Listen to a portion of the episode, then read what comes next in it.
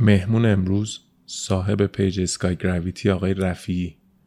آقای رفیعی خوش اومدین ممنون متشکر ما خیلی از بیننده هامون علاقه خیلی شدید دارن به نجوم. منم خب دارم دیگه می‌دونی. بله. بعد واقعا خوشحالم که امروز اومدی. ممنون. و خیلی شما. سوال ازت زیاد دارم ولی می‌خوام دیگه تو این برنامه خیلی از سوالامونو خودت تو صحبتات جواب بدی چون بعضی وقتا خودت نخ بهم میدی. دیدم یه بار در مورد فرازمینی ها داشتی صحبت می‌کردی؟ فرازمینی ها هستن واقعا. ببین علم نمی‌تونه بگه قطعا نیستن ولی به همون شدت نمی‌تونه بگه نیستن. حالا اگه یه ذره بریم جلوتر تو بحث می‌دونید چقدر احتمال بودنشون بیشتر از نبودنشون میشه برامون. او بس جذاب شد این داستان. قبل از اینکه برسیم به اون یه سوال دیگه ازت می‌پرسم که شروع کنیم مثلا برنامه رو. خیلی گفتی که جاذبه رو به آسمان رو به هاست. آسمان هاست. رو به زمین نیست رو به آسمان هاست. بعد این چرا آسمان ها مگه ما یه آسمان بیشتر نداریم؟ خب ببین اگه بخوایم تو ابعاد رو بحث اول جاذبه رو به زمین نیست رو به آسمان هاست. خب ما یه جاذبه رو به زمین داریم دیگه. همونی که نیوتون با سیب معروفش کشف کرد با یک شتاب مشخصی همون 9 هشتم که تو فیزیک حالا خیلی همو خوندیم. اگه بخوایم در ابعاد همون سیب نیوتون ببینیم و ابعاد زمین ببینیم آره جاذبه کاملا رو به زمینه. ولی وقتی تو روی نجوم focus می‌کنی و بخوای عالم هستی رو در حقیقت روش بررسی داشته باشی دیگه فقط نمی‌تونی روی زمین به قول معروف متمرکز بشی. آنچه که زمین رو در این position خاص قرار داده و باعث شده که حیات توش به وجود بیاد تاثیر تمام اجرامیه که دور و بر زمین هستن. مثلا بگم یه مثال بگم. اگه مشتری نبود و جاذبه مشتری نبود حیات روی زمین نبود. چون ما شاید خیلی نزدیکتر می شدیم به خورشید و اصلا نمی‌تونستیم تو کمربند حیات قرار بگیریم که بعدا براتون توضیح میدم کمربند حیات اصلا چیه. یعنی خلاصش رو بگم آبی رو زمین نمیموند. زمین می‌شد یک کوره داغ پس مشتری زحل اینها تاثیر داره جاذبهشون که زمین رو در این position قرار داده که ما توی بهترین نقطه منظومه شمسی باشیم به لحاظ حیات. یه ذره بزرگتر میشیم می‌بینیم که کل ستاره ها و کل در حقیقت اجرامی که توی کهکشان راه شیری هستن به همدیگه کنش و واکنش دارن از نوع جاذبه میگم و این باعث میشه که ما منظوممون خورشیدمون سیارمون توی جای مشخصی مستقر بشه. پس واقعا جاذبه رو به آسمون هاست حالا چرا آسمون ها اینم سوال خوبیه. ببین آسمان در گذر زمان تغییر می‌کنه. اون چه که شما دارید توی این شبها می‌بینید اون چه که نیست مردم در هزاران سال قبل یا هزاران سال بعد ببینن. یه مثال خیلی ساده رو براتون بزنم.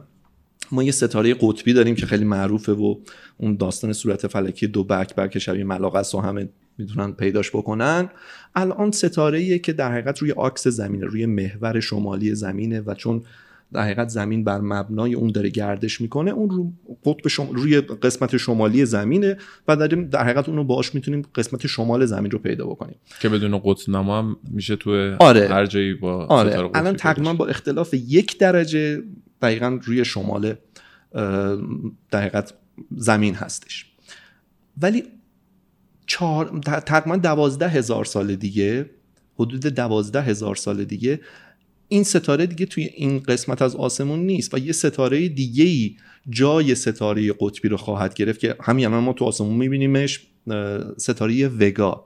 این جزء مثلث تابستانی هم حساب میشه و خیلی ستاره پرنوری هم هست. این شبا هم می‌تونیم ببینیمش. پس آسمان دوازده هزار سال دیگه یا آسمان دیگه است. پس آسمان دوازده هزار سال پیش هم یه آسمان دیگه بوده. این که هیچی شما توی نقاط مختلف عالم تصویرهای مختلفی از آسمان داری. این ستاره که ما می‌بینیم مثلا همون دو بکبر که ما یک صورت فلکی براش مشخص می‌کنیم از چند تا ستاره تشکیل شده ما داریم اینا رو تو این فواصل می‌بینیم. اگه رو اون قسمت از آسمون باشه که به یه شکل دیگه ای می‌بینی. حتی این طوفانی هم که مثل اینکه روی مشتری هست دایره که ما داریم می‌بینیم چشم مشتری. قبل مثل اینکه نمی‌دیدن یا سالیان بعد ما هم ممکنه نبینن درست بله داره کوچیک میشه. اون چیزی که تحقیقات نشون داده نکته جالبی رو اشاره کردید تقریبا قبلا سه برابر زمین بوده یعنی سه تا کره زمین تو اون جا می‌شدن. شما فقط وسعت یه طوفان روی مشتری رو ببینید.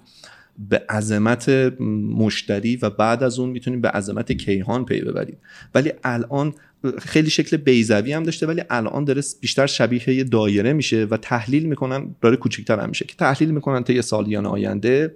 در حقیقت این محو میشه. ولی از آن زمانی که مشتری رو دیدن این چشم مشتری هم باش بوده. من خیلی جالبه. من واقعا صحبت های شما رو بعضی وقتا دنبال می‌کنم و می‌بینم که خیلی صحبت های جالبی می‌کنین در مورد بعضی از مسائلی که تو نجوم صحبت می‌کنین. مخصوصا خودتونم دیدم که میرین بعضی وقتا بهش میگن چی به اون کاری که میرن می‌بینن؟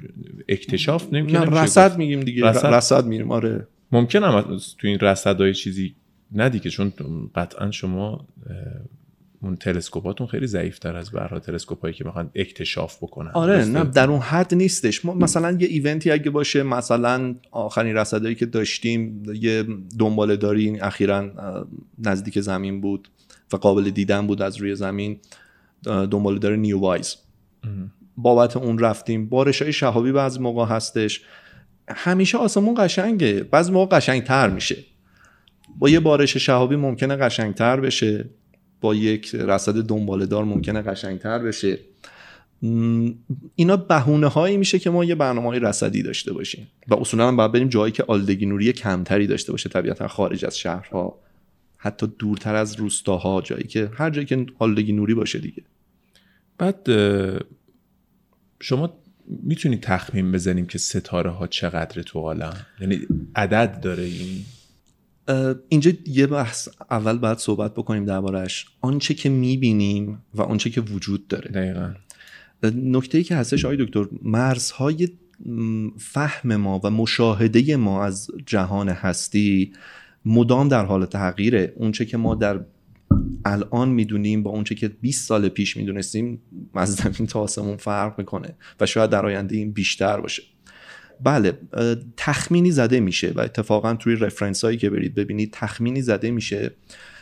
یک کواردریلیون که میشه ده به توان 24 یعنی یک 24 تا صفر بغلش تعداد تخمینیه که ستاره های عالم هستی تا حالا به معروف.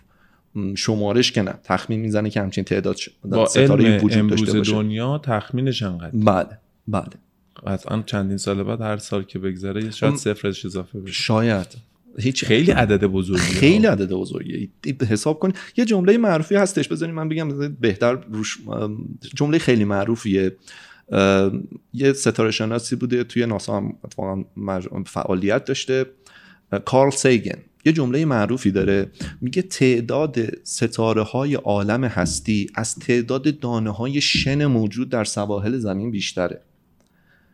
شما این این شما یه دست بکنید به قول من تو دستتون یه مقدار شن جمع بکنید چند تا دونه شن توش وجود داره؟ همون رو نمی‌تونید بگید. تو یک ساحل مثلا ساحل شمال ایران چقدر وجود داره؟ حتی اونم نه. سواحل کل زمین. پس اگه می‌خواین عدد ده به توان 24 رو درک بکنیم باید یه همچین مقایسه روش داشته باشیم خیلی عجیب غریبه. اصلا یه چیزی که داریم میگین این جمله بسیار معروفیه. خیلی جالبه که ما تو منظومه شمسیمون یه دونه داریم. آره بسمون نهایتونه تو همین یعنی ما داریم فکر می‌کنیم که چجوری انسان می‌تونه بره به مریخ که همین بغله یعنی در نظر عالمی که داریم الان قیاس می‌کنیم مریخ این بغل حساب دقیقاً یعنی بغل داریم میریم کردان مثلا از دقیقاً. از نظر قیاس. دقیقاً دقیقاً. که خورشید میشه یک دونه از این ستاره ها یک دونه از این ستاره. و این شن هایی که دستشون بود هر کدوم از اون شن ها رو فرض کنید که خورشید بود تازه تو یک دست میگه. خیلی جالب بود اینی که گفتی. و می‌دونم ناسا یه پروژه هم داره که چند تا جای مختلف جهان تلسکوپ های گذاشته که اینا در مجموع تصویر بزرگتر و بله. میده. بله، با بله. توجه به اینها میشه تازه ده به توان این 24 تخمین این در بله این عملا حالا نمیشه گفت همشون دیتکت شده و مشاهده شده این یک تخمینه. اصلا عدد عدد نیست که بشه اینا رو مشاهده کرد. نمی‌تونیم دونه دونه اینا رو مشاهده کنیم. در حقیقت میان یک سنجشی رو انجام میدن از نقاط مختلف آسمان. یک تحلیل می‌کنن و میگن خب مثلا اگر در انقدر قسمت از آسمان این موزاییک آسمان ما انقدر کهکشان داشتیم و بر مبنای هر کهکشان من یه تعدادی رو معرفی می‌کنم به نسبت اندازه کهکشان. مثلا کهکشان راه شیری کهکشان ما رو بین 100 میلیارد من دیدم تو اینترنت 200 میلیارد دیدم تا 400 میلیارد. اصلا بگیریم 200 میلیارد تا 400 میلیارد. اینکه دقیق عددش دقیقا معلوم نیست به خاطر اینکه اصلا ما نمی‌تونیم کهکشان راه شیری رو دقیق کامل ببینیم. چون ما خودمون تو کهکشانیم. قطر کهکشان راه شیری تخمین می‌زنن 100 هزار سال نوری باشه درسته. یعنی یه نور بخواد از این ور کهکشان پاشه بره اون ور کهکشان 100 هزار سال طول تخمین. زدن 400 میلیارد ستاره در تو خود رفرنس های کهکشان راه- مختلف بین 200 میلیارد تا 400 میلیارد چرا این عدد انقدر تلرانس داره؟ به خاطر اینکه کهکشان راه شیری ما نمی‌تونیم کامل ببینیمش. اصلا خودمون توی قسمتی از اون هستیم. وسط کهکشان یک تجمع زیادی از ستاره و یک قباری هستش که اصلا ما تقریبا یک سمت کهکشان رو نمی‌تونیم درست ببینیم. مگه اینکه با دوربین با, با تلسکوپ های دیگه ای که طیف های دیگه ای از نور رو در حقیقت می‌بینن. مثلا طیف های دیگه از امواج الکترومغناطیسی می‌بینن مثل مثلا مادون قرمز اونها رو باید بهش تحلیل بکنیم و به عدد برسیم. ولی مثلا یک کهکشان مثل آندرومدا که نزدیک همسایه ماست دقیقاً. مثل کردان میشه برای چند وقت دیگه قرار منفجرمون کنه که ما نیستیم. منفجر میلیون ها سال آره. آره آره چند مل... چند میلیارد سال دیگه میشه. البته ما از دید اونوریا ما هم می‌خوایم اونا رو بزنیم دیگه چون داره به هم می‌رسه جفتمون داریم به هم ادغام میشیم. ولی نکته که وجود داره اتفاقا یه پستم توی اه، صفحم درباره این قضیه داشتم. این یک ادغام یه رقص آسمانیه یه رقص کیهانیه. این دو تا ستاره جالبه بدونین. مثلا حدس می‌زنن آندرومدا بزرگتر از کهکشان ما هستش. حدس می‌زنن حدود هزار میلیارد ستاره داشته باشه. اعداد اصلا نگاه کن دکتر هزار میلیارد 400 میلیارد. اصلا آدم یاد اختلاس ها میفته فقط با این چیزا میشه یعنی چیزش کرد این دوتا وقتی با هم دقیق. وقتی که میلیاردها سال دیگه اینا دارن به هم دیگه نزدیک میشن. وقتی که این دوتا با هم دیگه می‌رسن با هم ادغام میشن احتمال اینکه تصادف توش صورت بگیره خیلی کمه. یعنی احتمال اینکه دوتا ستاره به هم بخورن خیلی کمه. چون فضا خیلی بزرگه. از مدار خارج شدن همه چی رو به هم میریزه دیگه. همه ولی با هم ادغام میشن و به صورت عین یه رقص باله چند میلیون سال تو کنش و واکنش با هم دیگه هستن تا یک کهکشان راه شیری آندرومدا یا آندرومدا راه شیری رو تشکیل میدن که احتمال میدن یک کهکشان کروی رو در حقیقت تشکیل بده. پس این. من چون صحبت همون خیلی جالب هی تو مسیر خودش داره میره من یه سوال برام به وجود میاد. که بعد دوباره به ستاره خواهش برسم. من فکر می‌کردم دو تا کهکشان آندرومدا و کهکشان راه شیری اگه به هم برخورد بکنن حالا اسمشو می‌ذاریم برخورد یعنی با هم ادغام بشن همه چیز از بین خواهد نه. رفت. احتمالش خیلی کمه. احتمالش خیلی کمه. چون فضا خیلی بزرگه. بذار من یه مثال براتون بزنم. شما وقتی می‌خواین از تهران برید مثلا از شمال از جاده هراز یا چالوس می‌خواین برید شمال ریزش کوه یه امریه که وجود داره. شما ولی میری تو این جاده. همیشه هم اتفاق از موقع میفته دیگه یه سنگی بخوره بیاد پایین بخوره. ولی چند بار تا این اتفاق برای شما افتاده؟ این همه ماشین میره و میاد. هست ولی احتمالش کمه. شما به خاطر اینکه این احتمال هستش که هیچ وقت نمیگید نه نرم چون ممکن ریزش داشته باشه. اتفاقیه که میفته احتمالش خیلی کمه. دقیقاً. فضا واقعا از این بزرگتره. خیلی بزرگتره. شما دارید در ابعاد 100 هزار سال نوری صحبت می‌کنید آره، ولی- آندرومدا بزرگتر. ولی تاثیر روی همشون داره می‌ذاره. از لحاظ جاذبه بله. ببینید ممکنه در کنش و واکنش بیفتن منظومه های دوتایی تشکیل بشه. یه سریاشون هم ممکنه به هم بخونن بحث احتماله. ولی احتمالش خیلی کم یعنی اینجوری که ما بگیم آقا این دو هم خوردن بوم نه اینجوری نیست. ولی ممکنه ذراتی سیاراتی سیارک هایی منظومه هایی به هم بخورن و تصادف هم, تصادف هم توش ایجاد بشه. بحث احتماله. احتمالش کمتره. ولی یک حالا تو شبیه سازی هم که دقیقا توی اینترنت هستش توی پیجم من گذاشتم میگم عین یه رقص کیهانیه که اینها یه بار به هم می‌خورن دور میشن باز دوباره نزدیک میشن. کنم تو page شما اصلا دیدم اون تصویر رو بسیار زیباست که دیدم اینا دو تا به. هم می‌رسن و اون تصویری که داری می‌بینی چند ثانیه می‌بینی تحلیل میلیون ها ساله ها دکتر. اینا خود ناسا یعنی پخش کرده؟ این reference ی که داشتم بله. کلا من موضوع اصلا کلا reference هایی که هستش معتبر توی اینترنت یا ناسایی که سازمان تحقیقات فضایی آمریکا هستش یا ESA که آژانس فضایی اروپا هستش. خب شوروی قبل از فروپاشیش یک سازمان فضایی بسیار قوی داشت. الان سازمان فضا- فضایی روسیه کانادا. اینها و ژاپن. اینها اصولا نوک پیکان علم هستن به خصوص ستای اول. و رفرنس ها همش از بابت همون است. این اتفاقی نیست که الان افتاده باشه. تحلیل کامپیوتریه. تحلیلی که بر مبنای ساختار دو تا کهکشان حرکت دو تا کهکشان زاویه برخوردشون و چیزهای دیگه میان بررسی می‌کنن و به این داده می‌رسن. و احتمالا خیلی نزدیک به اون چیزیه که اتفاق به حال چون دقیقا هم چیزی که شما میگید به حال چند نفر کارشناس و دکتر و بله. پروفسور تو این قضیه اومدن این نو طراحی کردن بله. و یعنی احتمالش خیال بافی نیست. دقیقاً. و احتمالش از حداقل خیال بافی ماها بیشتره که به حال چهار تا متخصصین دقیقا درست میگین شما. و دیدم اون تصویر رو. سوال عجیبی که به وجود میاد اینه که ما وسط کهکشانمون یه بلک هول بزرگ داریم یه سیاهچاله بله. بزرگ داریم. آندرومدا هم دقیقا داره اینو. بله احتمالا زیاد داره. بله داره. که باعث گردششون میشه. این دو تا سیاهچاله که می‌خوان به هم برخورد بکنن ترکیب میشه ما. آها، و یک سیاهچاله بزرگتر تشکیل میده خب بعد این دور و رو می‌کشه داخل دیگه. بله قوی تر میشه دیگه. در حقیقت افق یعنی این- رویدادش که میشه اون مرز بزرگتر میشه. بله مرز سیاهچاله که دیگه شما اگر اون مرز رو رد کنید دیگه نمی‌تونید از سیاهچاله فرار کنید مسلما بزرگتر میشه. ببین سیاهچاله ها خیلی بیشتر از اونی که دربارهشون بدونیم نمی‌دونیم هنوز چون خیلی پیچیدن خیلی خاص هستن. ولی خیلی عجیبه. این چیزی که داخل خودش می‌کشه خیلی شبیه به دو تا چیز من تو زمین می‌بینم اینو. خود من حالا من جایی ندیدم. شاید برم میگم از نظر رفتاری حس می‌کنم. گرد آب و گرداب و گرد باد و وقتی می‌بینم که اینا داخل خودشون می‌کشن یه سری موارد در حجم خیلی کوچیک دارم میگم. یعنی در حجم که شواهدی که بتونم ببینم. مثلا دو تا گرد باد من دیدم وقتی به هم بخورن ادغام میشن یا بله. میشن. یا گردابایی که به وجود میاد اقدام می... ا- ا- ادغام میشه. لغت عجیبه و بزرگتر میشه.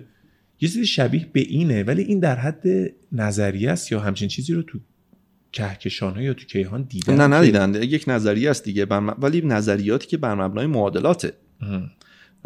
حتی من یک فیلم رو هم دیدم که شبیه سازه کرده بود که اگه دو تا سیاهچاله به هم بخورن چه موج گرانشی ایجاد میشه.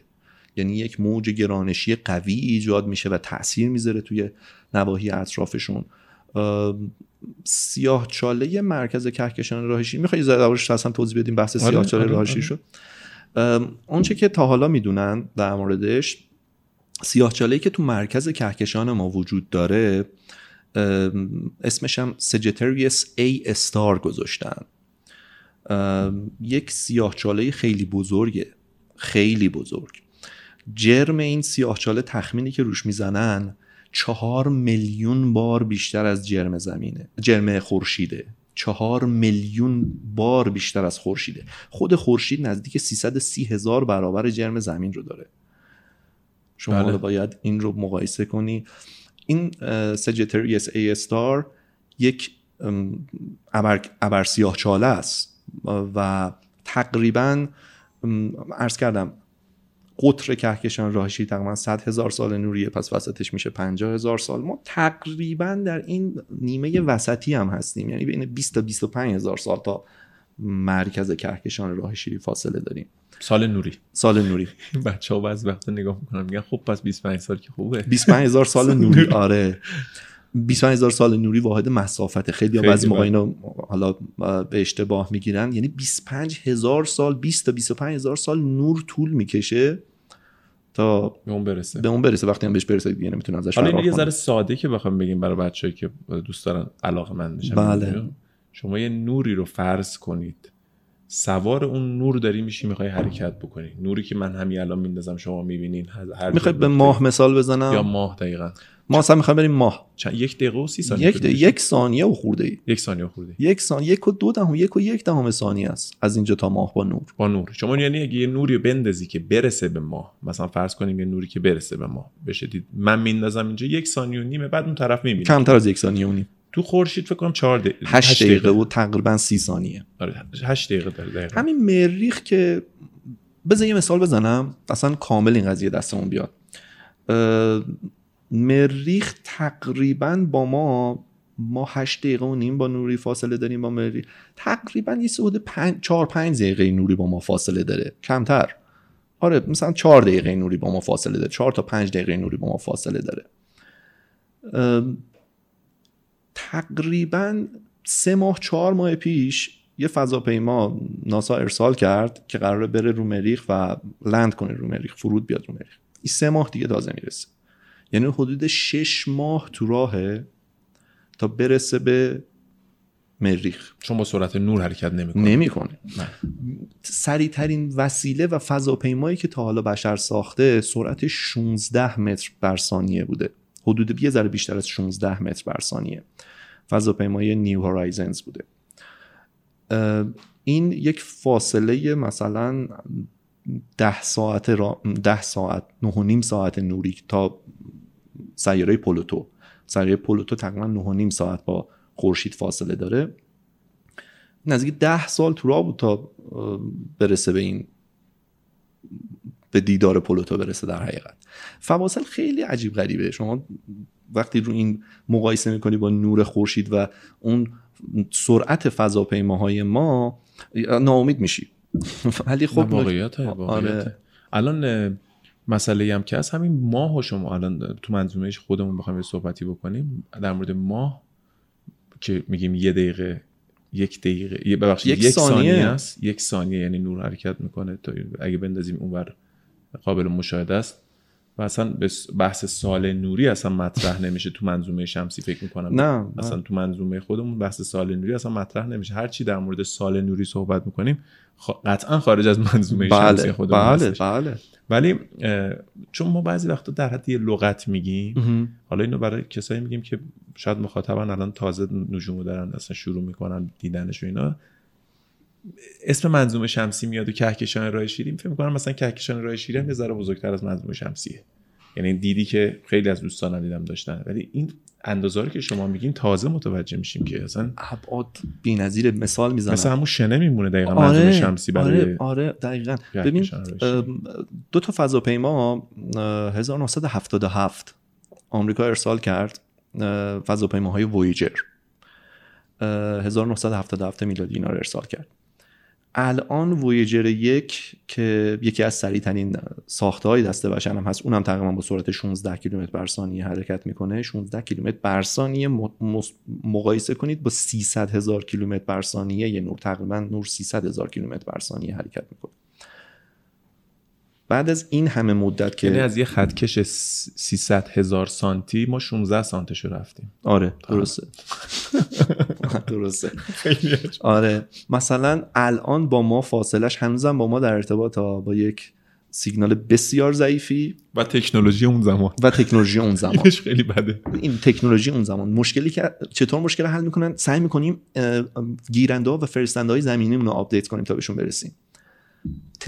در حقیقت یک آنتن های ماهواره دارن تو سه جای دنیا داره حرفمون یادمون نره تو سه جای دنیا ناسا یه سری آنتن های خیلی قوی داره برای ارتباط با عمق آسمان. توی امریکا هستش توی اسپانیا هستش توی استرالیا هستش. دلیلش چیه؟ به خاطر اینکه می‌خواد کل فضای زمین رو پوشش بده. مثلا اگه فقط تو آمریکا بود اگه میچرخید وویجر اینجا بود آمریکا اینجا بود خب این چجوری ارتباط برقرار کنه؟ بنابراین اولا می‌خواد در کل تایم شبانه روز و در تمام زوایا بتونه 24 ساعته 24 ساعته و در تمام جهات بتونه ارتباطش با عمق آسمان رو نگه داره. چهار ماه بود که ارتباط با وویجر دو قطع شده بود. آنتن استرالیا رو یه بهینه سازیش کردن حالا نرم افزاری یا سخت افزاری دوره تونستن سیگنالش بگیرن. این سیگنالی که داره می‌گیره چند وقت پیش اتفاقا یه پست دربارش رفتم وویجر 20 وات توان اون موجیه که ارسال می‌کنه. یعنی فرستنده وویجر حالا اون موقع بهترینش هم قطعا گوشن 20 وات بوده. این به خاطر فاصله تا بیاد برسه به زمین ده به توان منفی 19 میشه. هفت ضرب در ده به توان منفی 19 میشه. یعنی خیلی موج ضعیفی میشه. ولی ناسا همون هم می‌گیره همون هم تحلیل می‌کنه.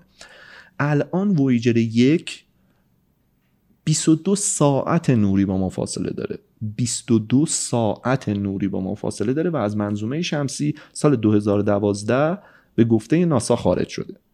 از از 1977 که حرکت, حرکت کرد 2012 تونست از یعنی منظومه شمسی خارج انقلاب حرکت کرد چند سال قبل انقلاب. حرکت دو سال قبل انقلاب حرکت کرده.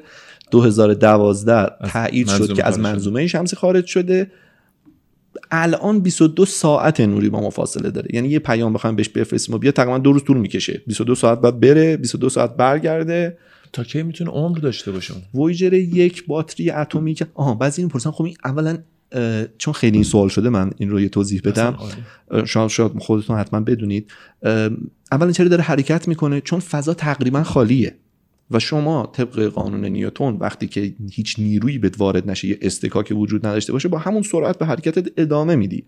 فضا تقریبا خالی از ماده است. حالا اگه ماده اون چیزی ما لمس می‌کنیم بگیم بحث ماده تاریک رو می‌ذاریم جدا اصلا یه بحث دیگه تقریبا خالی به نام استکاکی نیست و نیرو خارجی هم که فعلا بهش وارد نمیشه. به با همون سرعت در همون جهت داره ادامه مسیر میده. پس موتورش روشن نیست الان. موتور یه موقعی روشن بوده الان دیگه اصلا دلیل نداره روشن باشه. نه جاذبه ای بهش وارد میشه که بکشتش. مثل یک شیعی در فضا معلق حرکت معلق حرکت می‌کنه توی راستا توی خطی بدون موتور با همون سرعت. ولی اون برای انتقال سیگنال انرژی می‌خواد. زنده باد. یه سری باتری های اتمی دارن. در حقیقت یک باتری های اتمی دارن که اونها از اون موقع حالا داره کار می‌کنه. وویجر یک طبق تحلیل ناسا سال 2021 باتریش تموم میشه یعنی یک سال دیگه. ولی وویجر دو حدس می‌زنن تا سال 2025 باتریش کار بکنه ولی وویجر دو یه مقدارم عقبتر یعنی نزدیکتره به ما نسبتا. وویجر دو فکر کنم تقریبا 18 ساعت نوری 19 ساعت نوری با فاصله داره. حالا اگه اشتباه نکنم رو همین عدد هستش تقریبا. دوشو کی فرستادن؟ چند روز زودتر از یک. اول دوشو فرستادن. چند روز زودتر از یک دوشو فرستادن. حالا چرا؟ چون عجیبه. آره چون مسیر حرکتشون فرق می‌کرد. این دوتا قرار بود با همدیگه برن جلو. مسیر وویجر یک مسیر مستقیم تری بود و به سرعت بالاتری هم رسید. چرا سرعت وویجر دور و بالاتر نبودن؟ چون خط سیرش فرق می‌کرد. وویجر یک قرار بود مشتری رو ببینه و به سمت عمودی حالا اونچه که ما عمود فرض می‌کنیم جدا شه و بره جلو. ولی وویجر دو قرار مشتری رو می‌دید زحل می‌دید. زحل که رسد کرد عمودی می‌رفت جلو. ولی یعنی در بغلشون فقط رد شه دیگه. رصدشون می‌کرد دیگه. رصد دیگه بله, بله. نه نه. اصلا سیارات گازی هن. ببینید ما چهار تا سیاره سنگی داریم یعنی سالید یا قابل فرود داریم. تیر یا همون اتارد ناهید یا همون ونوس زمین مریخ. چهار دیگه گازی هن. و من می‌دونم بزرگترینشون مشتریه, مشتریه. که گازیه. و نکته مهم اینه که تو پادکست قبلی هم در مورد این صحبت کردیم با دکتر مصطفی در مورد مشتری که میگن گاز فقط. من سوالم اینه که اگر از گازه چجوری پایداره چجوری این شهاب سنگای گنده رو میگن می‌خوره بهش؟ خب اتفاقا چون گازیه می‌خوره می‌تونه ما می‌بینیم که می‌خوره بهش و خیلی اتفاقا برخودش هم ثبت شده ها. هم می‌خوام ببینم. ببین شما گاز جرم جرم جرمش اندازه سختیش مثل متوجه منظورت شدم. یعنی یه چیزی من حس می‌کنم که شهاب سنگ دیدی؟ من جوابتون متوجه شدم. شما میگی چه میشه که وقتی این شهاب سنگ میاد نابود میشه. این سنگ های بزرگ می‌خورن به مشتری چی میشن؟ خب اگه گاز باشه که نباید خب اتفاق براش بیفته. وقتی که توی جو زمین میاد اکسیژن باعث سوزوندن شهاب سنگا میشه. مشتری که اکسیژن نیست که. هر هر استکاکی باعث سوزوندن میشه. هر ماده ای هر مولکولی هر شما نیتروژن. اولا بیشتر از 70 درصد جو زمین که نیتروژنه. خب هر مولکولی که باعث استکاک بشه هر جسمی هر جرمی جرمی که باعث استکاک بشه اون حالا شهاب ها یا هر جسمی که واردش بشه رو میسوزونه. و چون عمق بسیار زیادی داره تا وحشتناک. مشتری می‌خوای بدونی چقدر بزرگه 1300 تا زمین تقریبا تو مشتری جا میشه. 1300 بله. تا زمین تو مشتری جا میشه. بزرگی خورشید هم می‌خوایم ببینین. چند تا مشتری تو خورشید جا میشه؟ چون یک میلیون و 300 هزار تا زمین توش جا میشه. تقسیم به اون می‌کنیم. آره 10 تا میشه فکر کنم. صفراشو بزنید در میاد آره. آره 1300 نه بیشتر دیگه میشه 100 تا مشتری. اینا رو من واقعا تو پیج خودت هم می‌بینم اتفاقا. خیلی این این این قیاسا فکر کنم یکی از عواملی که علاقه من می‌کنه آدمای مختلف و به نجوم. حالا من برای اینکه بحثم خارج من چون مشتری اشتباه گفتم ببین بزرگی آدم ذهنی نمی‌تونه بگه اون یه میلیون و 300 هزار تا میشه زمین این 1300 تاش هزار تا مشتری توش جا میشه. فکر می‌کنم همین عددم بود. بله هزار تا مشتری در حقیقت خورشید رو می‌تونه کاور کنه. تازه مشتری به این بزرگیش داریم ابعاد خورشیدی در مورد ابعادش داریم صحبت در مورد جرم صحبت نمی‌کنیم. شاید الان این سوال پیش بیاد که چی شد؟ گفت 330 هزار بار بیشتر جرمش از زمین خورشید میگم. الان میگه یه میلیون و 300 هزار تا.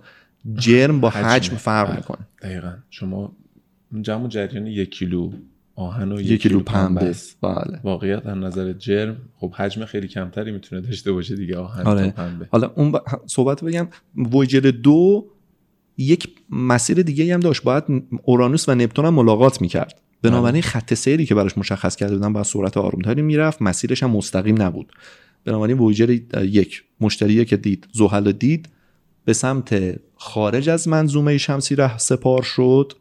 ولی وویجر دو معمولیت داشت که نپتون اول اورانوس و بعد نپتون رو ملاقات کنه و بعد از اینکه نپتون رو ملاقات کرد از همون سمت در حقیقت تو دو تا زاویه تقریبا 90 درجه حالا نگم این تقریبی دارم میگم.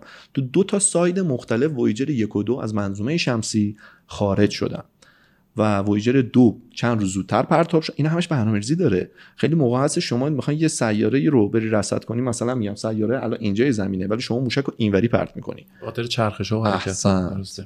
چقدر جالب. بله.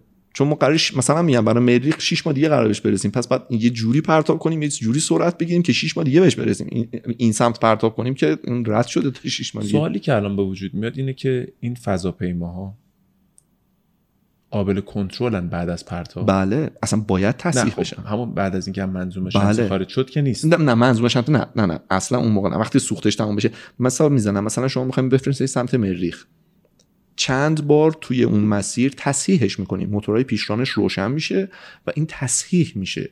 این یه بحث دیگه است. مگر اینکه سوختش تموم شه و دیگه اون موقع فقط سیگنال میفرسته همون چیزی که گفتین شما وویجرا اینجوری بودن. اصولا مثلا میگم تو فضاپیماهای دیگه ای که ناسا فرستاده به دلایل اونها رو نابود می‌کنه. مثلا فضاپیمای جونو که یکی از بهترین تحقیقات در مورد مشتری داشت بعد از چندین سال در حقیقت تحقیق روی مشتری خودشون عمدن وارد جو مشتری می‌کنن و نابودش می‌کنن. یا فضاپیمای کاسینی که تحقیق زحل رو داشت بعد از چند سال توی جو زحل نابود شد. یعنی عمدن وارد جو زحل میکننش تا نابود بشه. چرا؟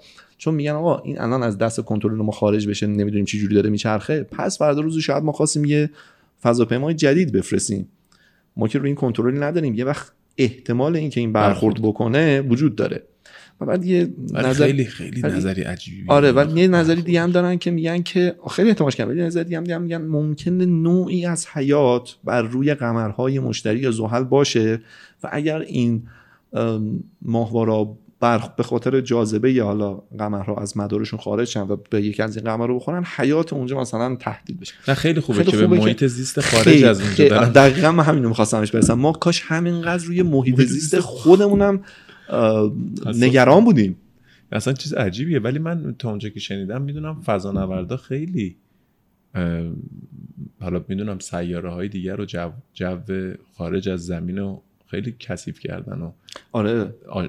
به اصطلاح نخاله های فضایی بله، خیلی زیاده. بله, بله. شما هر پرتاب فضایی داری چون موتوراش هم چند مرحله هی از هم جدا میشه کلی زباله فضایی درست میشه برای دیگه. زباله فضایی اسمش می‌زنن دیگه.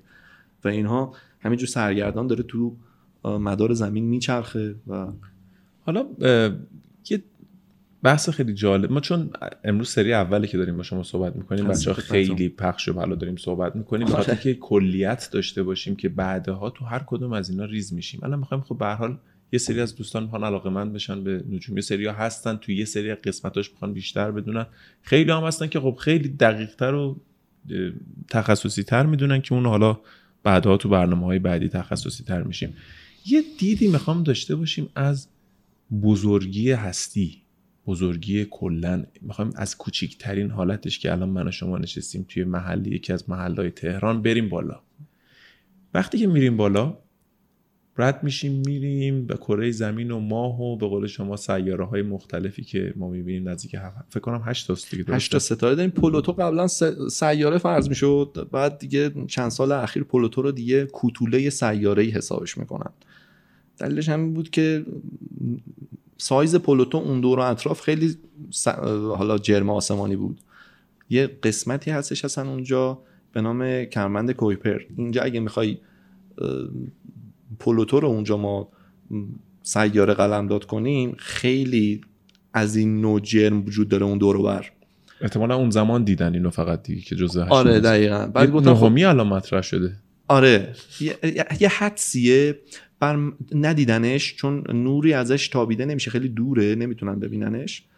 ولی بر مبنای حرکت مثلا دنبالدارها سیارک ها حدس می‌زنن اونجا باید یه چیزی باشه به خاطر جاذبه. به خاطر اینکه انگار یه؟ انحنایی مثل یه انحنایی. ایجاد. می‌کنه. مدار رو یه تغییراتی میده که حدس می‌زنن احتمالا یه سیاره نهمی باشه. چی جوریه نمی‌دونیم. سنگیه نمی‌دونیم. یخیه نمی‌دونیم. گازیه نمی‌دونیم. اصلا قطعا وجود داره. باز نمی‌دونیم. شواهدی هست که نشون میده مدار این سیارک ها یا دنبالدارها تغییراتی می‌کنه اون دور بر که نمی‌تونیم قطعی بگیم نیست نمی‌تونیم قطعی بگیم هست. ولی احتمالش میدن که احتمال یه سیاره نهم باشه. پلوتو هر صورت سیاره نیست. سی... کوتوله سیاره حساب میشه. بله داشتیم می‌گفتیم. همینجوری بیایم بالا. همین بالا. ما الان چرا من ریز نمیگم به؟ چون سیاراتو که می‌شناسیم. میایم بالا. منظومه شمسی رو رد کردیم. رد کردیم. ما از منظومه شمسی, شمسی که رد میشیم چه چیزای دیگه ای می‌بینیم که بعد از بعد دیگه بریم از کهکشان راه آره. شیری هم دورتر با شیم اجازت چون می‌خوایم شروع شما بود. چون مثلا بخوایم با فضاپیما بریم که به هیچ جا نمی‌رسیم. باید این برنامه رو نوه و ندیدهاتون هم ببینن. تازه آره. فکر کنم از یه ور دیگه منظومه با سرعت. نور بخوایم حرکت کنیم نزدیکترین ستاره به خورشید ما ستاره پروکسیما قنتورس هستش. تقریبا چهار سال نوری با ما فاصله داره. یعنی ما یعنی اونم خورشید اوناست. اونم خورشید اوناست. درسته. آره اونم خورشید اوناست. بعد دیگه ستاره دیگه ای داریم که خیلی تو این شبها دیده میشه. حالا من به ترتیب نگفتم یه سری ستاره اینجا هست جا میمونه. ستاره سیروس یا شباهنگ تو این شبها خیلی می‌تونید راحت ببینینش. چشمک زن پرنوره و بچه ها چون ممکنه برنامه رو بعدا ببینن کدوم ال- شبا الان در تاریخ تقریبا به الان آبان آ- اواخر آبان هستیم. سال 99 سال 99 راست میگین ببخشید من بعد نکته در نظر خب، می‌گرفتم. چجوری می‌خوام یا یه وقت می‌بینی شما میگی مثلا تو این هزار سال اخیر نه نه. عد- اعداد زیاده. نه این واقعا انسانی بود. duration انسانی بود. اگر صورت فلکی جبار رو بتونن تشخیص بدن که می‌تونن راحت سه تا ستاره بغل هم دیگه تو این آسمون هست خیلی خطی صاف تو آسمون تهران که شما هیچی نمی‌تونی ببینی اینا قابل دیدنه.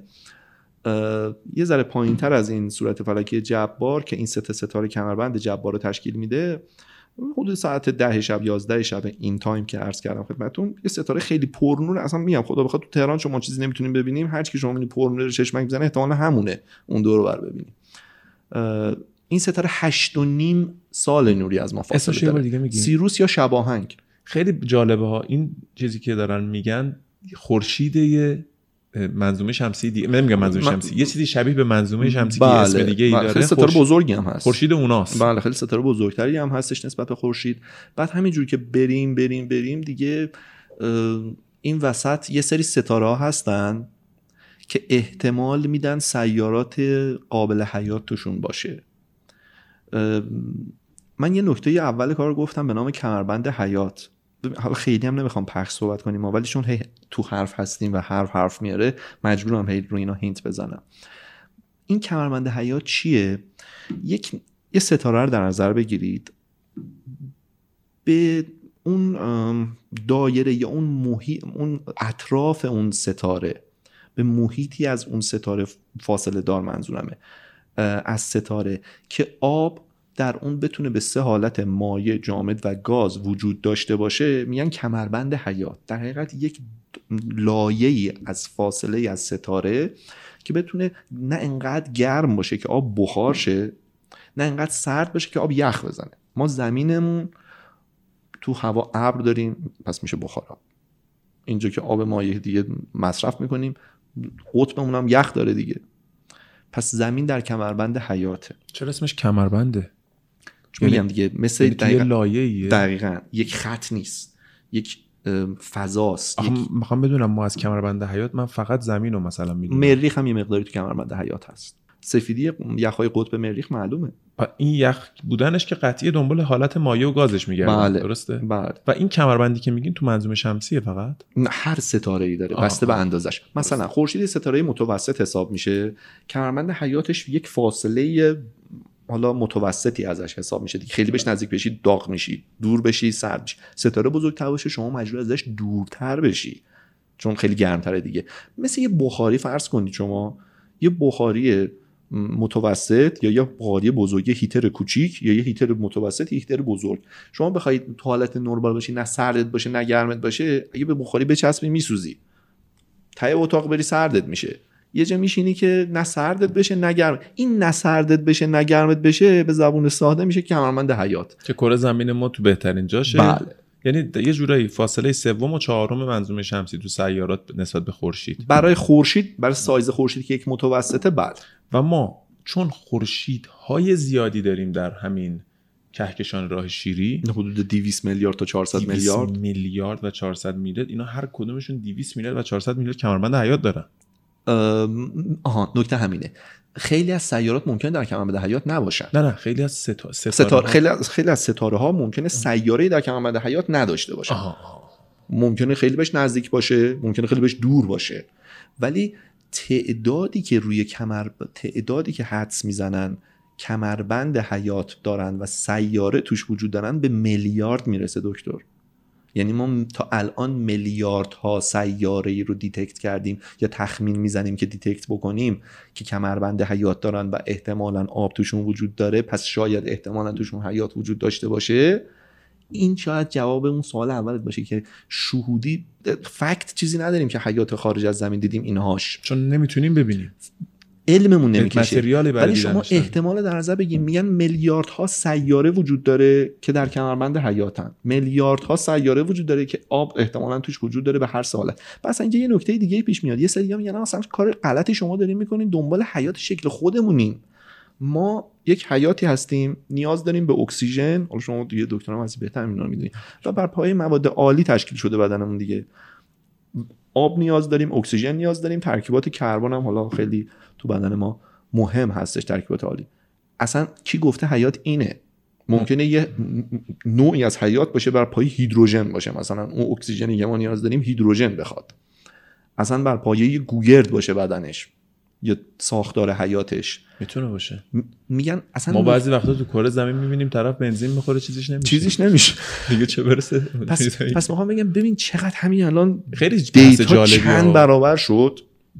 ما تا حالا می‌گفتیم همینایش که آب می‌خوان به قول معروف اکسیژن می‌خوان میلیاردها سیاره وجود داره که قابل حیاتن در کمربند حیاتن. یه سری ها میگن اصلا اینم کمه. چرا دنبال آب و حیاتی فقط به شکل خودت؟ شاید یه جور دیگه باشه که نمی‌تونن ردش کنن. به حال ما این گونه از حیات شدیم. این بحث خیلی جالبه. ببین مسئله اینه که شما کمربند حیات وقتی میگین من خب خودم نمی‌دونستم کمربند حیات اون فاصله ای از خورشیدی رو میگن. حالا تو هر منظومه ای که احتمال داره توش حیات باشه. خیلی چیز جالبی بود که آب توش مایع جامد یا گاز باشه. که اون الزاماً- خودش مایعیه برای به وجود آوردن بله حیات الزام حیات از نوع ماست. حالا دیگه قشنگ تر بگیم. و می‌دونم یه گازی هم اخیرا دیتک کردن توی تو زهره تو رو؟ زهره که احتمال حیات میده که با اینکه از کمربند حی- حیات خارج اون. نکته داره. اتفاقا سوال خیلی خوبی کردین. ببینید یک در حقیقت باز بازیافتی رو دیدن. یک اینجوری بهت بگم یک زباله ای رو که مثل زباله یک عنصر یک در حقیقت یک ماده رو دیدن که این وقتی یه سری میکروارگانیسم ها حیات داشته باشن یه همچین چیزی رو از خودشون پس میدن یا به جای می‌ذارن. مثل ما انسان ها که مثلا بازدممون دی‌اکسید کربن مثال می‌زنیم. آره آره. یه. سری میکروارگانیسم ها وقتی فعالیت و حیات داشته باشن این ماده رو از خودشون به جای می‌ذارن. این رد پا رو از خودشون به جای می‌ذارن. detect کرده بودن که در جو بالای زهره یه همچی چیزی دیده شده.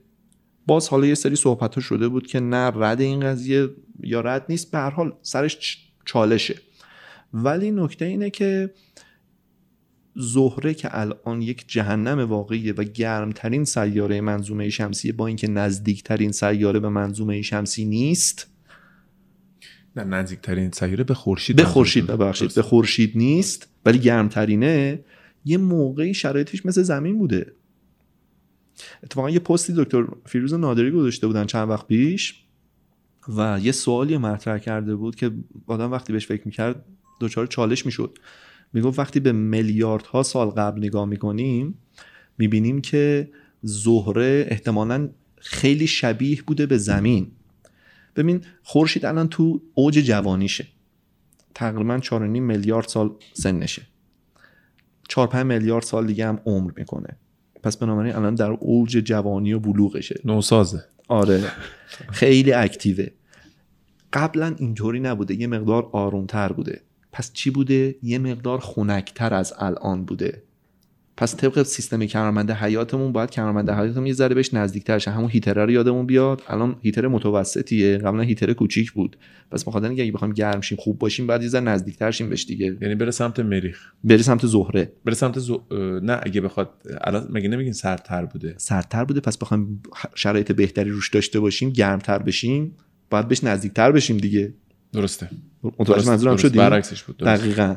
اگه خیلی داغ باشه بعد ازش دور شیم. درسته. چون قبلا جوانتر بوده حالا در سنین خیلی پایین تر بوده فعالیت و اکتیویتی الان رو نداشته. گرمای کمتری تولید می‌کرده. شما می‌خواستی گرم شی و یخ نزنی بعد نزدیکتر بهش می‌شدی. زهره به احتمال زیاد اقیانوس های خوبی داشته. پر از درخت و حالا من اینجوری میگم حیات بوده سرسبز بوده. درختی حالا نمی‌تونیم بگیم اقیانوس هایی قطعا داشته. دقیقا تو پست هم دکتر فیروز نادری به همین اشاره کرده بود. چه شد که زهره به این حال و روز افتاد؟ یعنی احتمال دادن درخت بوده باشه اونجا؟ حالا درخت رو من از خودم گفتم حالا. ولی اقیانوسش قطعیه. ولی شما ببینید فرایند پیدا شدن حیات الزاما رو زمین فقط اتفاق نیفتاده دیگه. حالا روش بحثه که توسط یه سری دنباله دار اومده. به هر حال حیات شروع شده. اون چیزی که مطمئنا از دریاها شروع شده و بعد توی دریاها شکوفا شده حیات و روی زمین زمین دارم. درسته. و بعد به خشکی رسیده. درسته. اونچه که مطمئنا میگن توی سیاره ونوس یا ز- ناحیه اقیانوس های بزرگی بوده. آب و هوا داشته سیستم به قول معروف اکوسیستمی برای خودش داشته. چه شد که به این روز افتاد؟ حالا یکیش گرم شدن خورشید بوده. که این به هر حال چیز قطعیه که توی طول تاریخ رخ داده تاریخ میلیارد سالی داریم صحبت می‌کنیم.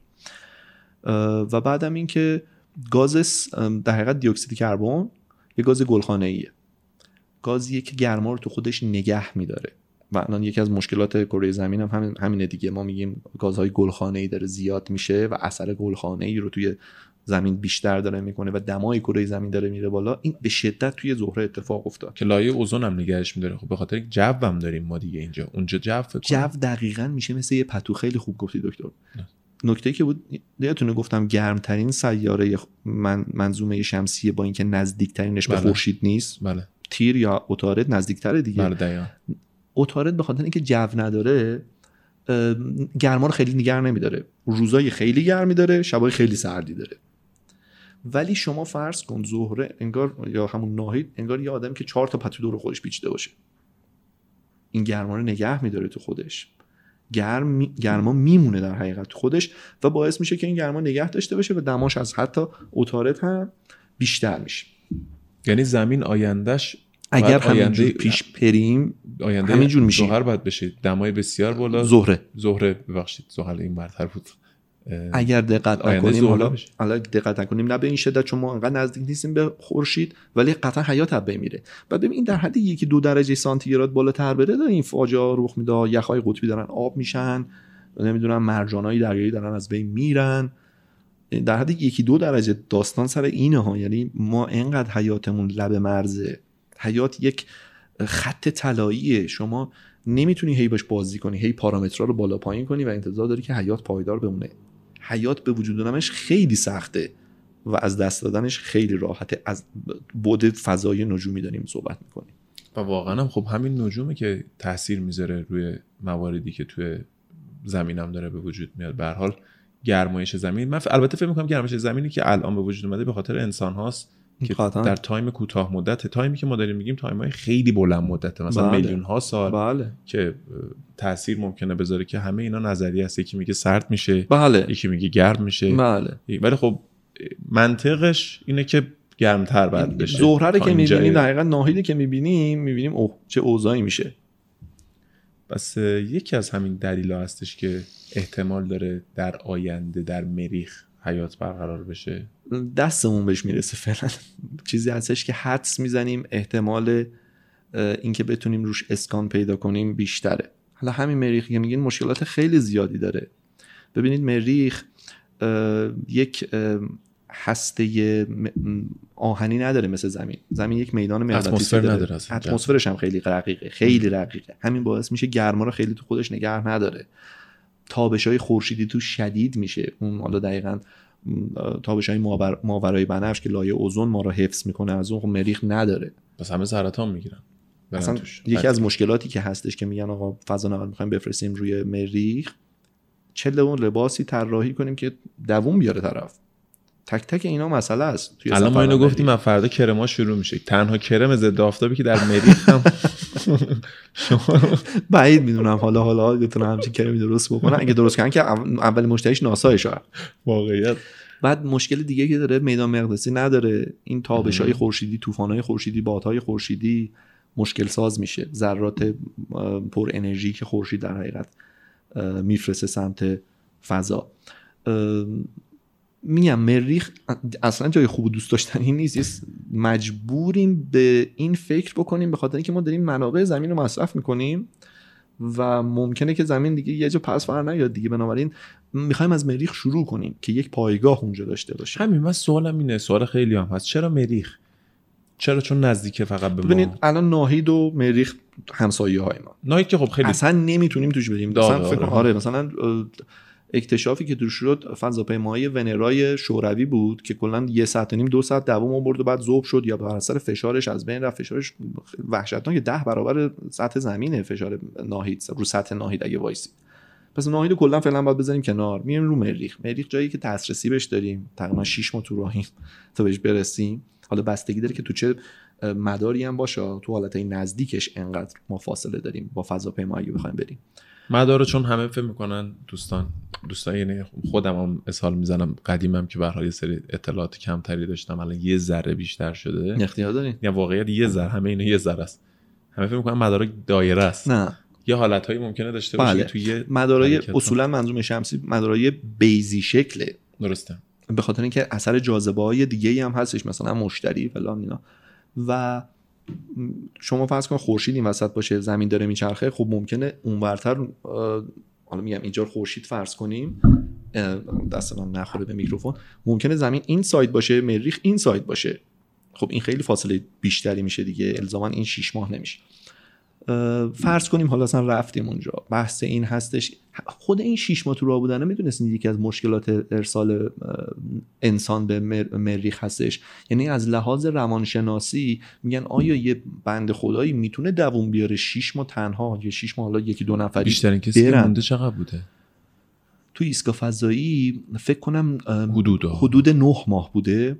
که دووم تو ایستگاه فضایی بین المللی بوده تازه در جو نزدیک زمینه. ایستگاه که همون داره می‌بینه زمینم بغلش. 400 کیلومتری زمینه. تو مدار زمین داره حرکت می‌کنه. ولی اصولا بین 6 ماه تا 3 ماه 3 ماه اصولا تعویض میشن بیشتر از 6 ماه سعی می‌کنن نمونن ولی من 9 ماه هم دیدم که کسی مونده بوده توی ایستگاه فضایی. تهش اصلا بگیریم 9 ماه. خب؟ این 6 ماه تو راهه. اصلا بگیم یه روز اونجا بمونه. دوره 6 ماه بخواد برگرده. یک سال شما یک سال فقط ساک ساک کردن. دقیقا دقیقا. بین یک سال طول می‌کشه نه شیش ماه طول می‌کشه تا ما بریم. من دوره تکرار بکنم. شیش ماه طول می‌کشه بریم. شیش ماه طول می‌کشه برگردیم. فرض کنیم اونجا یه روزم اقامت داشته باشیم. این یه سال قرار یک نفر یا دو نفر یا چند نفر در یک فضاپیمایی بمونن و با هم زندگی کنن. اصلا از لحاظ روانشناسی یکی از تستایی که می‌خوان برای کسی یا انتخاب کنن که برای مریخ بره اینه که آقا دووم میاره یارو یک سال تنها. بعد تنهایی که میگیم تو فضایی. واسه همین از الان دارن سرمایه گذاری می‌کنن رو بله. آدماش. تارگتشون مثلا اینه که حدس می‌زنن تو سال 2030 بتونن. یه دختر 17 ساله رو دیدم دارن آماده می‌کنن. چند نفر ناسا. هستن دیگه. یه آره. تیم یا حالا نمی‌دونم یه صحبتایی روی اشخاص مختلف هستش. ولی میگم موردیه که شما حساب کن این چالشه براشون بعد لوجستیک اینا چی میشه؟ ما چقدر باید آب و غذا و حالا آبش رو میگیم تصفیه میشه سیرکوله میشه همون حالتی که تو ایستگاه فضایی بین المللی هست. خورد و خوراک اینا بحث روانیش به کنار. اینا رو داریم حرکت می‌کنیم تا بتونیم یک قدمی رو برداریم. مثل قدمی که رو ماه برداشته شد. رو ماه رفتن که یک قدمی بردارن برای پیشرفت برای آینده. قبل از اون فقط یعنی قبل از اینکه به مریخ بخواد بره انسان فقط پاش به ماه رسیده. درسته؟ بله. به جز کره زمین فقط ماه. ماه. و اونجا چقدر مونده حدودا؟ همه اینا حدوده فقط. ببین دوازده نفر رو ماه خیلی فقط فکر کنه همون نیل آرمسترانگ رفت و دیگه کسی نرفت. نه پروژه های آپولو ادامه پیدا کرد. آپولو 11 نیل- آرمسترانگ رفت. و بعد از اون دوازده نفر کلا رفتن روی, روی ماه تا آپولو 17 حالا یه سری سوال می‌کنن آقا مثلا این قضیه سفر به ماه دروغ بوده چون کسی نرفته. چون بعد از اون دیگه کسی نرفت. بعد از اون یعنی چه تاریخی؟ تاریخش دقیق یادم نیست. حدود یعنی من, 18. من شنیده بودم میگن خیلی سال نرفته بشر ما. این چیزی که من شنیدم. ببین الان دقیقا سالش یادم نیست ولی باید قبل از دهه 8 حدود مثلا تو حدود 1980 اینا دیگه آخریاش این برای منم این برای منم سوال بزرگی به وجود آورد مهندس جان. خیلی عجیب بود برام. که چرا بشر از از هزار یعنی نزدیک به 37 سال پیش تا الان دیگه نرفته ما. بله. ببینید برای منم سوال عجیبیه. بله دلیل داره. ببینید توی بحث پروژه های فضایی شما باید تارگت داشته باشی. یکی بحث تارگت هستش یه بحث هدف هستش که می‌خوایم بریم چیکار کنیم. خب؟ یکی هم بحث بودجه هستش. شما اگر بتونید تارگتتون یا هدفتون رو بقبولونید که این یک هدف ارزشمندیه تازه باید بودجهش رو تامین کنین که پاشین بریم خب؟ الان شما من بگو وقتی رفتیم رو ماه بریم که چی بشه دیگه؟ رفتیم رو ماه. نمونه خاکش هم آوردیم تحلیلش هم کردیم. بگذریم از اینکه برای سال 2025 تو پروژه آرتمیس فض... ناسا می‌خواد اولین زن فضانورد رو به ماه بفرسته. حالا این از دید اونها یه تارگته. خب ولی بریم ماه چیکار کنیم؟ رفتیم رو ماه نمونه خاکش رو یعنی همه کاری که باید. انجام بشه برای ما شده؟ دیگه آره دیگه ماهنورد داشتیم با, ماش... با اون ماشین های ماهنورد حرکت کردن نمی‌دونم. بعد یه مورد دیگه کسایی که فکر می‌کنن سفر به ماه غلط یعنی دروغ بوده یا پروپاگاندا بوده. شما می‌دونید این تو اوج جنگ سرد اتفاق افتاده. جنگ سرد دوره رقابت شوروی و ایالات متحده آمریکا بوده بر یه جورایی تصاحب قدرت تو دنیا. که الان هم برای کرونا رقابت دارن موقع برای فرستادن آدم به ماه. دقیقا.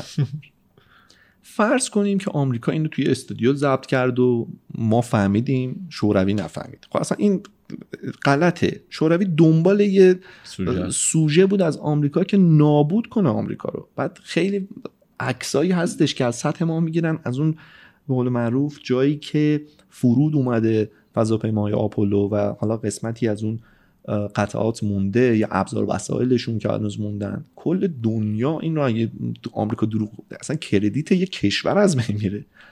همین الانش الان که دیگه می‌تونن تحقیق کنن آمریکا روسیه می‌تونه همین الان بفهمه آمریکا رفته اون یا نرفته. فرض بکنید اگر همچین اتفاقی نیفتاده بود تو بوق و کرنا می‌کرد شوروی و الان روسیه. پس ببینید دو تا نکته وجود داره. چرا ماه نرفتیم؟ خب چند بار رفتیم. هر کاری هم باید می‌کردیم کردیم. بریم چیکار کنیم؟ فقط هم کشور رفتی یا نه؟ به صورت اینکه فرود بیاد روش فقط امریکا بوده. ولی مثلا هند چند وقت پیشا یه فرود ناموفق داشت به ما. روسیه بعدش فضاپیما فرود آورد بر روی ماه ولی انسان توش نبود. فقط انسان آمریکا فرستاده؟ بله. خب این اینا جزء چیزایی که افراد می‌تونن شک کنن یه ذره. نمیگم من شک دارم من شک ندارم. من مطمئنم رفته. مثال. ولی این که 37 سال هیچ فرد دیگه ای نرفته که بگن ما خب اکتشافاتش تموم شده و فقط هم از یک خب، کشور رفته. شوروی می‌خواست این کارو بکنه. نشد دیگه. بعدش از هم پاشید و این داستانا پیش اومد که به قول معروف قدرتش مقدار کم شد. اینجوری بخوایم بگیم شوروی اولین فضانورد انسان رو به فضا پرساد کلا شوروی خیلی قوی تر بود از آمریکا توی بحث فضایی تا سالهای سالها. یعنی اول شما ببینید اولینا اکثرا دست شوروی ها بود. اولین انسانی که به فضا اولین موجود زنده ای که به فضا فرستاده شده یه سگی هم بود روسا فرستادن. اولین مرد رو یوری گاگانی روسا فرستادن. اولین زن فضانورد به مدار زمین رو روسا فرستادن. اولین ایستگاه فضایی که در مدار زمین بود ایستگاه فضایی میر. روسا عملا به صورت پایدار به صورت مقطعی ما ایستگاهی داشتیم. به صورت پایدار و به صورت پایگاه روسا اول بنا کردن. بنابراین مثلا آمریکا بگه مثلا یوری گاگانی نرفته. می‌دونین اینا اینا فکته. اینا شما نمی‌تونید زیرش بزنید. مثلا اولی بجز اون اولین ماهواران هم رو- روسا فرستادن. اولین ماهواران هم روسا فرستادن که فقط هم یه پالس بوق میفرستاد. یه چند ساعتی هم دمو برد فکر کنم نزدیک به 100 ساعت 90 ساعت دوام برد بعدم اومد توی اتمسفر از بین رفت.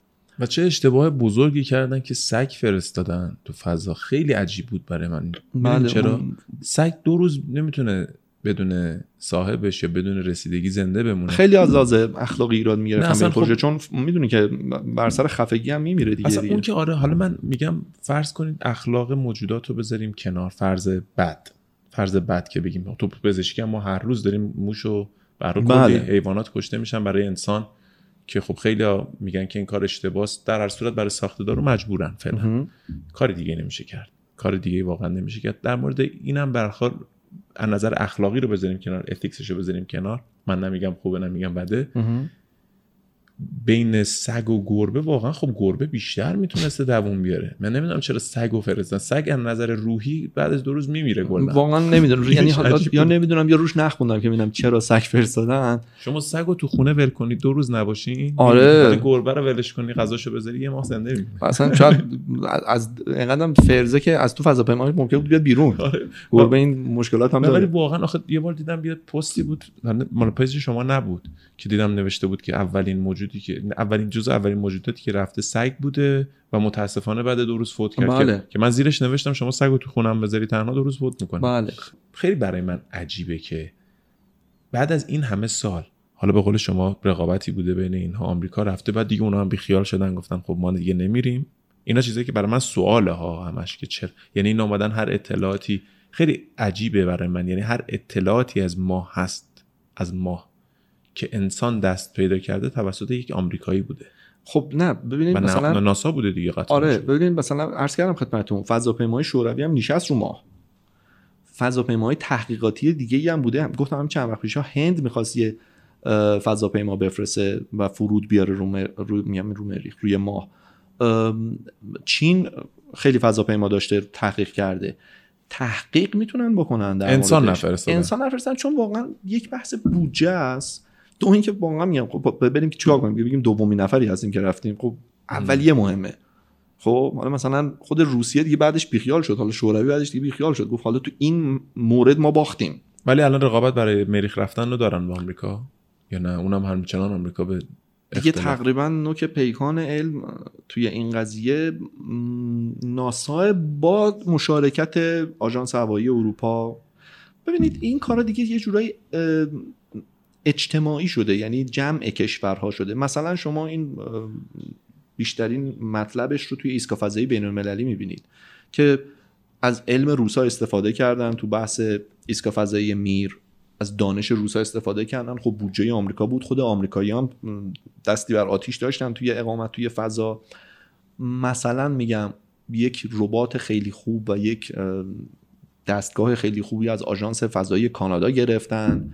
از علم ژاپن استفاده کردن. مجموعی از کشورها میان بودجه می‌ذارن. بودجه فقط مادی نیست علمی هم هست و یک کار تحقیقاتی می‌کنن یک کار پژوهشی می‌کنن به نام ایستگاه فضایی بین‌المللی الان بحث مریخ هم همینه. درسته شاید داره با لیدری ناسا جلو میره ولی یک اجماع جهانی روش که بتونیم این پروژه رو موفق بشیم روش. در مورد آمریکا که انقدر جلو هستش تو این مسئله خب این قدرتش رو در رصد کردن خود کره زمین هم خیلی بالا برده دیگه. یعنی یه جورایی شما اریا 51 شنیدی دیگه تو امریکا؟ من نه. آره فهمیدم کدومو میگین. ببین این منطقه سری که میگن آره. هستش و این داستانا. ببین شنیدم. نمی‌تونم بگم نشنیدم ولی چیزی در موردش هست فکتی. خب نه نیست. ببینید وقتی یه فوق سریه ما چجوری می‌تونیم تو گوگل دربارش مطلب پیدا کنیم؟ من نمیگم نیستا. ببینید قطعا علم اون چه که آنها علمی که الان دارن این اصلا منطقیه و به کار می‌برن خیلی بیشتر از اون چیزیه که public انتشار میدن یا دست user های معمولی میفته دست کاربرای معمولی میفته. قطعا چه از لحاظ نظامی چه از لحاظ علمی یک سری مسائل یا secret دارن. من نمی‌تونم ردش بکنم کیه که بتونه ردش بکنه ولی کیه که بتونه بگه من قطعا در مورد چیزی می‌دونم چون یه مسئله فوق سریه. خب اگه مسئله فوق سریه ما اون شخص چطوری می‌دونه؟ ولی خیلی فکر می‌کنم امریکا این موارد زیاد داره. به قول معروف انقدر دیگه این نکته داره زیاد میشه که انقدر شکدار شده که دیگه میشه کامل به شک کرد دیگه. آره مسلما یک سری مسائلی هستش که فعلا درست نیست اعلام بشه نمی‌خوان اعلام بشه. به دلیلی نمی‌خوان اعلام کنم. قطعا هست. حالا در مورد فرازمینی هم که می‌خواستیم صحبت بکنیم یه قسمتش هم باز اینجا می‌تونه باشه که میگن تو اون ناحیه یوفو خیلی مشاهده شده.